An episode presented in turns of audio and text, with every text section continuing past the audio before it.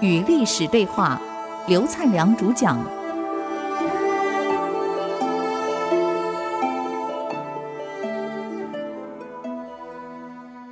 好，欢迎回来，与历史对话，我是刘灿良。那么这个孙皓啊，是东吴的最后的一个皇帝了，因为昏庸无能。生活又极尽奢华，又非常残暴，个性非常烈，所以当时的这个太傅、太子太傅，当过他的老师的人啊，一看，哎呀，我的学生怎么这样子啊？当领导啊，提出谏言呢？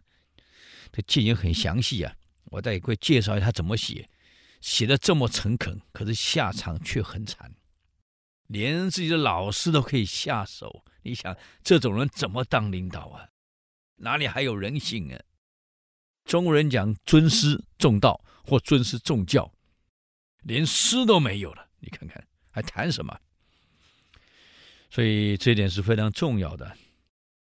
他这样跟皇上建议：近来呀，朝廷中派系争锋，斗得一塌糊涂，真伪难辨，谁是奸臣，谁是忠臣？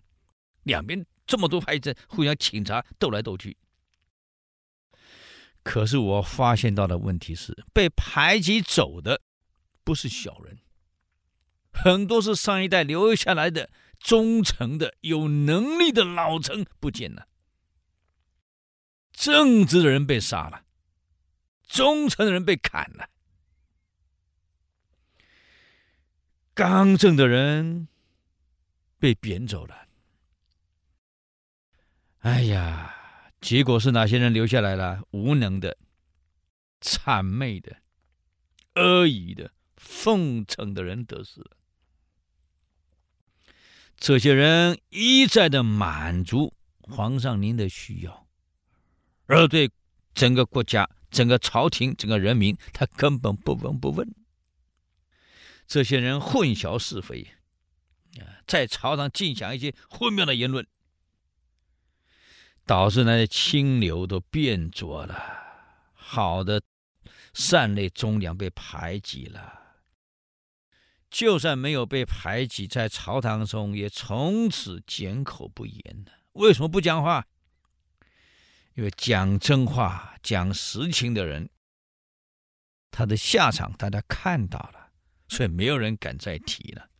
皇上。您现在位居九天之上啊，身居百里之远的深宫啊，一言既出是天下众福。这个下官执行命令，不敢稍有违逆。所以皇上，你要做的正，下面就正；你要做的对，下面就对；你要从善，下面就善。可是今天不是，你用的尽是小人。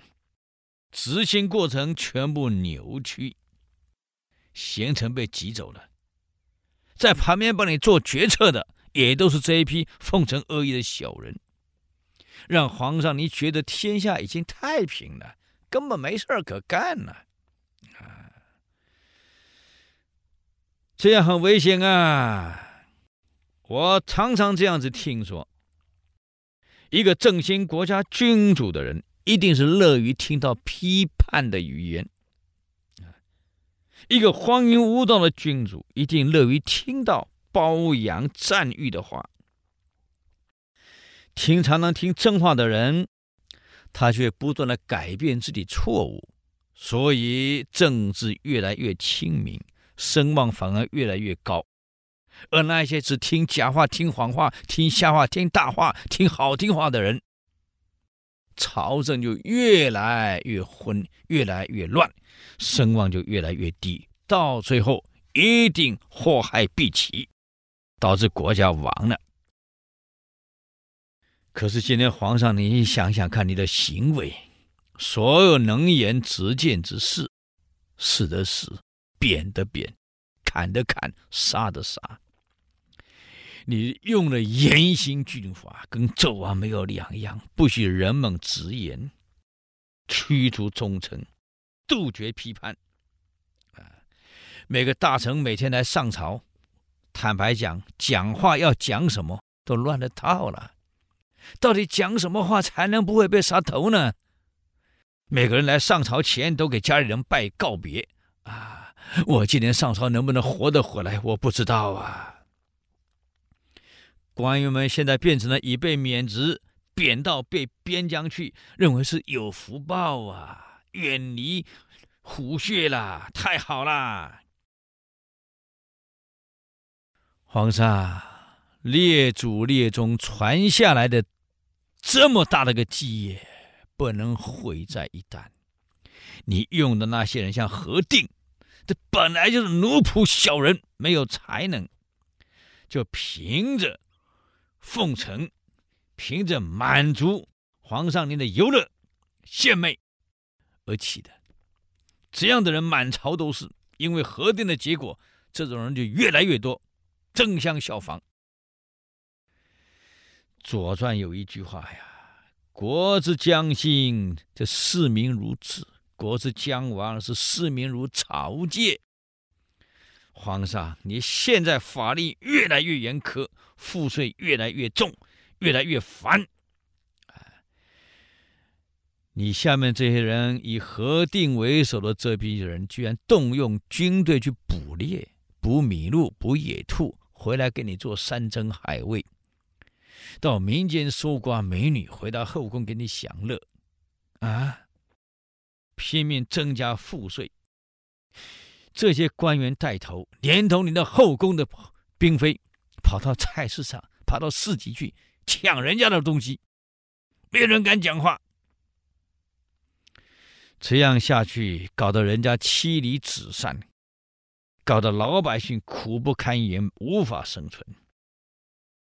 皇上，你想一想看，我们今天国家的外汇储备啊，我们的储蓄不到一年，老百姓的储蓄不到一个月，老百姓的粮不到一旬。而我们的后宫闲人万余人，粮食、宝贝、金银财宝堆满了整个后宫，人民没办法生存，妻离子散，哀鸿遍野，国家和祥之气已经通通不复存在。今天国家到这样危险了，而北方的晋却虎视眈眈对我们，随时可能渡江南下。我们如果自己没有力量，这样继续腐败下去，我看晋朝不要用大兵，一直芦苇，我们就亡国了。我担心啊，我们最后变成郭公的国家。皇上，你变成郭公，老百姓卓鹏是幼稚园已经亡死，这个时候我们东吴就亡了。皇上，你将像郭公一样变成俘虏了。太傅的谏言上去了，孙皓不但不欣赏，不但不感激，还痛恨自己的老师给我讲这个话啊！再加上何定这些人在旁边的诬陷，导致跟太傅一起上言的这批人。被杀了，啊，而上言的太傅也被贬了。可怜的是，有一个叫做贺绍的，啊，一起上言。你想一想，孙皓怎么对付他吗？用锯子，火烧红了以后，把他脑袋锯下来。这是孙皓最喜欢看的节目，你看。斩首，刀子一斩，从两个那个那个我们颈椎的那个接缝下去，人一下死了。可是用锯的不一样啊！各位好朋友，空中的朋友，你回去试试看，把锯子烧红了，脑袋用锯的慢慢锯下来，你想是什么结果呀？这样残忍的皇上，你看啊，到底还有没有人在上戒严？在发生什么事才亡国呢？我们再休息一下，等会儿再回来与历史对话。